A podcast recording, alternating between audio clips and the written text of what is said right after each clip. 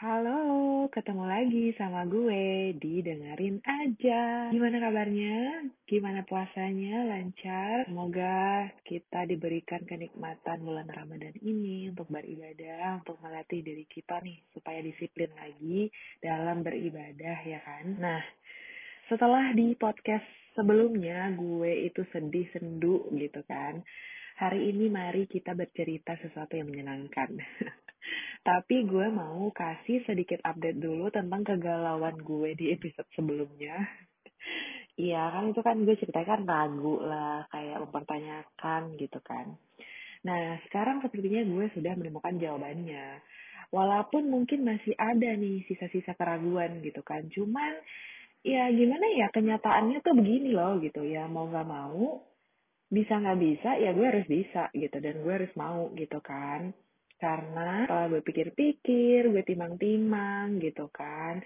No one tuh, ya gue kayak orang jaksel ya, kayak separuh-separuh Inggris, separuh-paruh ini gitu kan. Ya maksudnya eh, nggak uh, ada tuh yang masa gue untuk memilih perjalanan ini gitu kan. Gue sendiri yang mau gitu. Ya udah ya karena gue sendiri yang mau ya gue harus fight for my life gitu kan.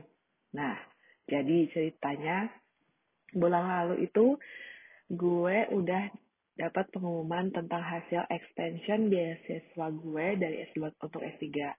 Uh, untuk teman-teman yang belum tahu, gue di sini itu kan ngambil integrated program. Jadi setelah S2 nanti gue akan langsung lanjut ke S3.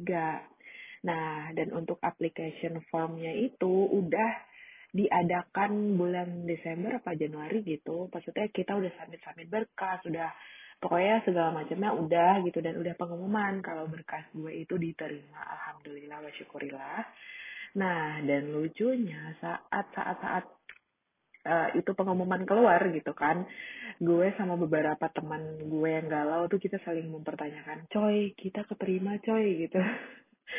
Uh, bukan kufur nikmat ya teman-temanku tercinta tapi bener-bener gak siap sebenarnya gitu Cuman balik lagi gitu, kan gue yang menyangka dan berpikir diri gue gak kuat. Toh semesta dan Allah itu punya rencana yang pasti lebih dari apa yang gue bayangkan gitu. Dan nyatanya gue diterima gitu kan. Dan berarti Allah bilang dan semesta bilang kalau gue bisa gitu. Ya walaupun agak tersiap-seok ya hidupnya gitu.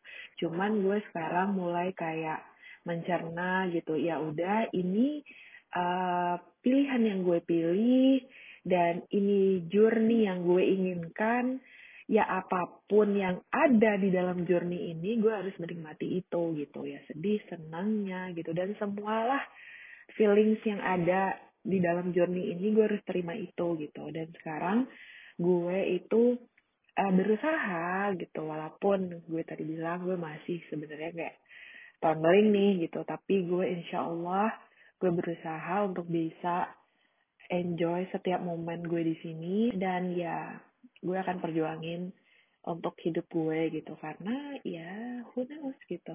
Ya kita kan hanya bisa berencana ya gitu kan. Allah yang menentukan gitu. Jadi ya alhamdulillah gue juga udah submit pledge gitu kayak surat pernyataan kalau gue bersedia untuk lanjut S3 gitu. Uh, jadi uh, ya udah lah ya gitu kita jalanin aja Oke, okay, gue mau cerita apa sih gitu kebiasaan yang dulu ada atau kebiasaan yang dulu gue suka sekarang itu jadi nggak ada dan gue nggak suka atau sebaliknya. Jadi pertama itu adalah soal makanan. Gue uh, bisa dibilang sebenarnya nggak jijian, tapi kalau makanan yang udah kayak tergeletak gitu, gue biasanya nggak mau makan lagi gitu. Tapi gue jarang sih yang kayak gitu. Maksudnya karena gue jarang nyisain makanan, jadi kalau sekali-sekalinya nyisa tuh gue nggak mau makan itu lagi gitu kan. Terus gue itu tipe kal orang yang kalau makan tuh kudu niat gitu. Maksudnya uh, kayak lauknya itu ya sesuatu yang harus dimasak. Apalagi kan lidah gue lidah santan ya orang orang Padang Minang gitu kan. Ya kalau masakan kan you know lah ya masakan Padang tuh kayak apa gitu kan. Ya emang masakan gitu lo masak gitu kan. Bukan kayak lo goreng na goreng nugget atau telur udah gitu enggak gitu kan. Nah, uh, jadi uh, sampai sini pun gue masih tuh dengan idealis gue. Kalau gue makan tuh ya makan gue masak ya gue masak masakan padang gitu. Apa pun itu gitu ya. Gue masak anggaplah ada lauk sayur gitu kan. Nah sebulan dua bulan sih bisa kayak gitu gitu.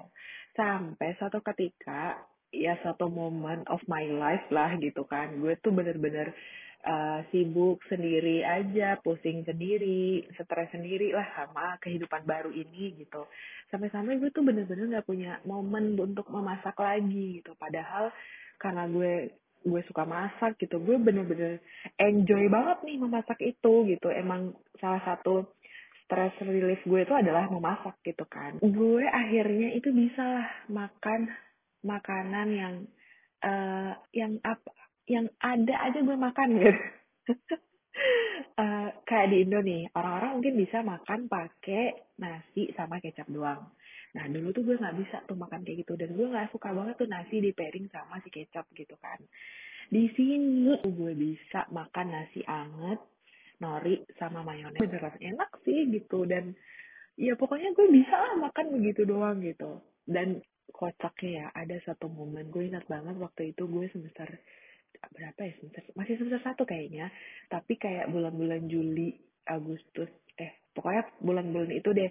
Bulan-bulan itu adalah bulan-bulan di mana gue yang stresnya stres ampun deh gitu. Gue bener-bener kayak kelabakan banget sama dunia ini gitu kan. Gue itu bisa guys. Nih kita sebagai anak kosan ya pasti nyetok mie instan dong. Nah dan gue suka banget sama si samyang yang pedes itu. Tapi gue pakai saus samyangnya itu buat satu mie instan itu paling seperlapan lah gitu. Karena gue nggak suka banget pedes-pedes gitu loh. Gue suka tapi nggak suka yang kepedesan. Gimana sih? Manusia banget nggak tuh? Suka pedes tapi nggak suka kepedesan gitu. Nah udah tuh. Jadi gue kayak satu bungkus saus samyang itu gue bisa untuk beberapa mie instan lah gitu. Dan gue juga suka nyetok kayak bihun-bihun putih gitu Nah, karena kayak ya enak aja gitu. Jadi gue waktu itu ya, gue seduh si bihun ini gitu. Uh, ini mohon nih, gue seduh ya, kayak di mangkok pakai air panas, gue nggak ngerebus itu di, di, di kompor gitu. Gue seduh pakai air panas, gue taruh garam, gue aduk-aduk, terus gue tuang tuh si saus samyang, gue makan. Nah, jadi kan ya karena ini kan ceritanya lagi stres ya gitu. Ya udah yang penting makan gitu. Dan saat itu nggak habis nih si bihun ini. Gue taruh lah di bawah gitu di lantai gitu kan. Karena ya gue udah nggak mau makan itu lagi ya udah gue taruh aja tuh di bawah gitu kan ditumpukan gitu lah terus gue itu makan siang ya gue malamnya lapar lagi terus gue nggak bisa masak lo tahu gue ambil lagi tuh bihun yang udah kegeletak dari siang. Gue panasin gue makan. Kayak lu gimana sih? Lu apa sih makanan yang udah kebuka lo taruh di lantai gitu kan? Terus lo makan lagi. Gue merasa itu bener-bener kayak nggak ada tuh jijik-jijiknya gue gitu. Gue yang penting makan gitu kan. Tapi waktu itu ada temen dorm gue yang uh, main ke kamar gue terus ngeliat gue makan kayak gitu kayak sampai dir lo nggak segininya juga deh harusnya gitu. Walaupun lo stres setidaknya lo harus makan yang bergizi deh. Masa lo makan bihun sama saus samyang doang? Nggak ada literally nggak ada yang lain guys. Nggak tambah telur nggak tambah apa. Bener-bener si bihun sama si saus itu doang. Nutrisinya di mana ya? Gitu. Ya itulah salah satu kebiasaan yang dulu gue gak bisa, sekarang gue handal banget gitu. Makanan-makanan siap saji gue makan gitu. Karena dulu kayak gue tuh prefer masakan gitu kan. Idealis banget deh. Aduh, aduh, aduh gitu. Nah, selanjutnya adalah nyetrika baju atau kerudung. Dulu gue tipe kal orang yang kalau mau pergi harus ribet nyetrika gitu. Lo mau pergi jam 10, gue jam setengah 9, jam 9 gue kudu nyetrika tuh gitu gue nggak boleh tuh lecek lecek mau pergi tuh nggak boleh tuh. Ada lipetan di kerudung tuh gue nggak boleh gitu kan. Gue di sini kagak pernah tuh nyetrika sampai lupa gue setrika itu ada di dunia ini. Karena bener-bener nggak pernah nyetrika gitu loh. Kayak gue baru sampai Jepang pun waktu itu gitu. Kan maksudnya kan semua baju-baju dilipat gitu kan di vakum gitu di dalam uh, koper gitu pasti lecek dong gitu. Ya iya udah gue seminggu dua minggu yang pakai baju di koper tuh gue setrika dong nggak mungkin dong nggak masih idealis Indonesia ya nih ke bawah gitu kan. Nah setelah itu nggak ada tuh karena waktu itu kan ya kita nyuci di sini nih. Terus ada dryernya kan langsung terus udah lu gantung deh di jemuran gitu. Pas lu ambil tuh angkat jemuran ya baju lu udah rapi aja gitu kayaknya gitu nggak butuh lagi tuh setrikaan gitu kan. Ya udah sampai dua tahun nih gue di sini gitu gue nggak pernah tuh nyetrika. Gue bisa bilang sih gue nggak pernah nyetrika karena emang kayak nggak ada tuh momen gue pagi-pagi mau ke kampus tuh gue nyetrika dulu nggak ada. Kayak even lu bangun kesiangan gue bisa ambil baju mana pun kerudung mana pun gue langsung pakai mau lecek mau apa gue juga nggak peduli. Yoi udah nggak ada tuh kayak ya udah aja gitu kan. Karena kalau dulu kalau kayak baju lecek tuh nanti kayak diliatin orang gitu kan terus kayak diomongin orang. Dan gue tuh di rumah mak gue tuh paling nggak bisa tuh ngeliat baju lecek kalau gue pun pede makainya mak gue pasti marah gitu loh. Kenapa sih pakai baju tuh nggak disetrika gitu kan? Nah di sini gitu nggak ada guys yang peduli. Mau mau baju lo lecek mau sobek mau apa mau apa. Semuanya fashion jadi ya udah gue ikutan. Kepedean gue tuh naik beberapa persen gitu loh jadinya gitu. Karena ya udah nggak ada yang peduli. Kalaupun gue diomongin bodo amat gitu kan. Karena gue juga sebagai muslim di sini kita juga udah minoritas kan. Jadi kayak ya udah gue nggak peduli ngomong ngomongin gue silahkan gitu. Jadi uh, gila sih. Nggak ada nyetrika di dunia gue sekarang ini tuh kayak best banget sih. Kayak ho ho gitu. Uh, apa lagi ya? Terus terus uh, kebiasaan lainnya adalah uh, ini gue suka banget nih sekarang. Uh, dulu ya gue tuh ngeliat orang-orang tuh beli bunga tuh kayaknya itu untuk untuk orang-orang kaya aja gitu ya nggak sih? Lo lihat orang beli bunga gitu kan terus uh, taruh di vas gitu kan terus kayak di rumahnya tuh bunga bertebaran gitu kan. Terus pokoknya bagi gue itu hanya ada di film di drama dan untuk orang kaya gitu. Karena bunga hidup mahal kan ya coy? Nah sampai di sini gitu. Gue tuh kayak setiap maksudnya pulang ke kampus atau pergi ke mana pun gitu kan ngelihat orang tuh bawa buket bunga gitu kan. Terus habis atau ngelihat orang di toko bunga. Karena di sini emang banyak banget toko bunga gitu loh dan bunganya cakep-cakep banget gitu kan. Terus kayak orang milih-milih bunga terus pairing-pairing sendiri gitu kan. Ih seru amat ya gitu. Terus kayak bahkan ada gitu kelas apa merangkai bunga aduh gue nggak ngerti lagi deh tuh ada kelas begituan. Dan ada loh orang yang mau ngambil kelas itu gitu loh. Terus kayak ih awalnya skeptis nih. Eh pas gue cobain tuh beli bunga. Aduh guys bener-bener ya kayak menambah mood gitu loh kayak happy banget gitu loh kalau beli bunga tuh. Habis itu kan udah dibeli nih terus nanti kayak ditaruh-taruh di vas gitu kan walaupun gue cuma beli bunga tuh sebiji dua biji atau tiga biji lah paling banyak gitu kan. Karena ya maaf misai bunga mahal. Tapi ya kayak even gue cuma punya tiga biji itu kayak udah seneng banget gitu loh. Dan ditaruh di ruangan tuh kayak menambah energi positif gitu kan. Dan menambah keestetikan sih sebenarnya. Ya pengen aja gaya gitu kan. Gaya buat ya gue ya seneng gitu kan. Nah terus kayak aduh pokoknya gue bener-bener menyadari kalau beli bunga itu tuh bener-bener ah gitu. Kayak gitulah. Eh lu ngerti kan? Maksudnya iya pokoknya gitu. Gue kayak uh, suka banget deh beli bunga gitu. Jadi gue tiap minggu beli bunga gitu. Terus uh, ya pokoknya momen yang gue tunggu-tunggu juga lah gitu kalau weekend gitu. Biasa sih gue weekend beli bunga. Terus ada lagi nih uh, dulu pas di Indo gue tuh bisa dibilang orang yang fast respon deh kayaknya. Ya gak sih? Ini teman-teman gue yang dengerin ya gak sih? Ya maksudnya gue tuh bisa diandalkan lah gitu kalau di chat gitu. Ya gue bales gitu loh. Nah ya ampun ya Tuhan gue anda tahu gitu. Ini mungkin teman-teman gue tuh ada kali ya yang bete atau kesal sama gue karena gue tuh semales itu bales chat. Terus kayak kadang tuh gue beneran sibuk. Kadang uh, maksudnya bukan sibuk ya bukan sok sibuk ya sok sibuk mungkin ya lebih tepatnya. Maksudnya kadang tuh kalau gue udah di rumah gitu gue tuh ya mau fokus sama diri gue gitu entah itu gue ngapain gitu kan. Gue tuh kadang sengaja banget taruh HP jauh dari gue gitu jadi gue nggak main HP gitu kan. Nah uh, jadi eh gimana ya awalnya nih gue ngechat lah teman gue misalnya gitu kan. Abis itu gue kayak sekali dua kali gue balas eh kok lama juga nih chatan gitu kan.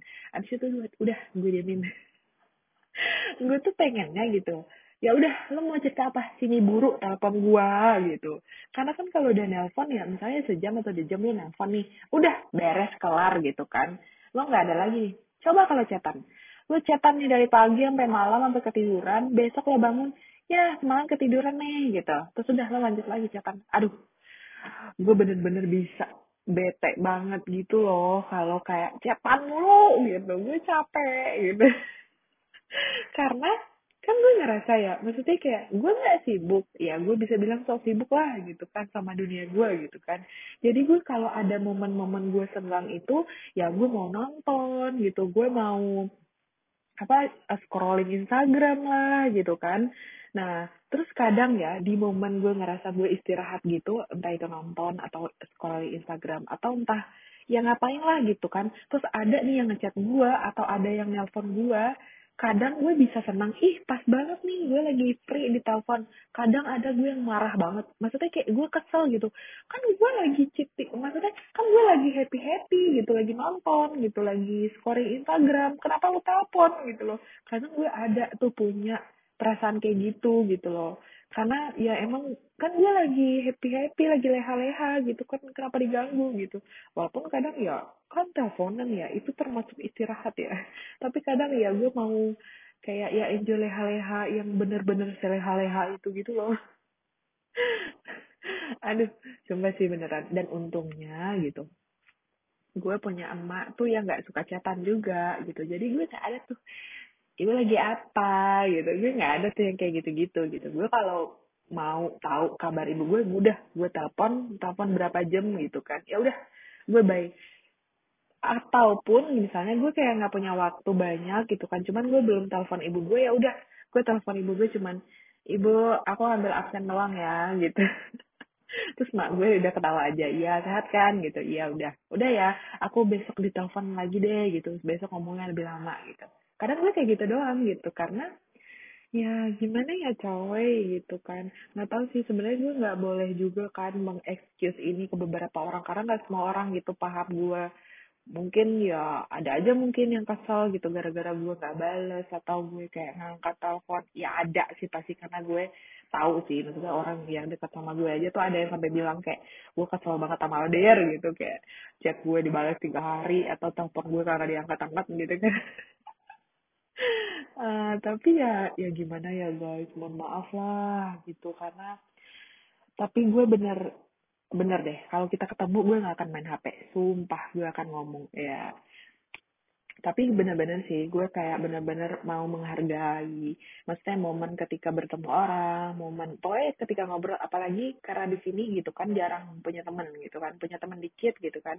Jadi kalau ketemu maksudnya kalau ketemu orang tuh ya pengennya ngobrol sama orang gitu. Nah semoga gitu kayak momen uh, kebahagiaan maksudnya ngomong sama orang itu adalah menjadi momen kebahagiaan bagi gue gitu momen yang gue tunggu-tunggu oh akhirnya gue ngomong sama orang nih gitu kan. Nah saking individualisnya orang di sini gitu kan. Nah jadi gue pengen membawa kayak uh, apa ya kayak euforia itu atau vibes itu nanti kalau gue pulang ke Indo gue akan cherish the moment. Kayak uh, ketika gue ngomong sama teman-teman gue atau siapa pun itu gue harus banget tuh uh, aduh pokoknya gue pengen banget lah gitu. Apalagi tuh gue kangen banget tahu ngomong Padang yang bener-bener Padang banget gitulah Minang. Minang nggak Padang kenapa sih Padang? Ya Minang gitu. Pengen banget. Gue aja kadang kalau ngobrol ya sama mak gue tuh kalau ada tuh kata-kata di kamus dia yang tiba-tiba gila itu kata-kata apa ya? Gitu. Gue sampai bisa ngakak banget tuh kayak ini udah lama nggak denger itu gitu. Karena gue oh I love Minang language gitu loh. Um, aduh udahlah ya udah 20 menit nih. Ah lama banget. Ya udah uh, teman-teman semuanya sehat. Terima kasih sudah mendengarkan cerita gue yang hahaha ini. Uh, sehat-sehat ya. Sampai ketemu lagi di podcast selanjutnya. Tetap didengarin aja. Bye.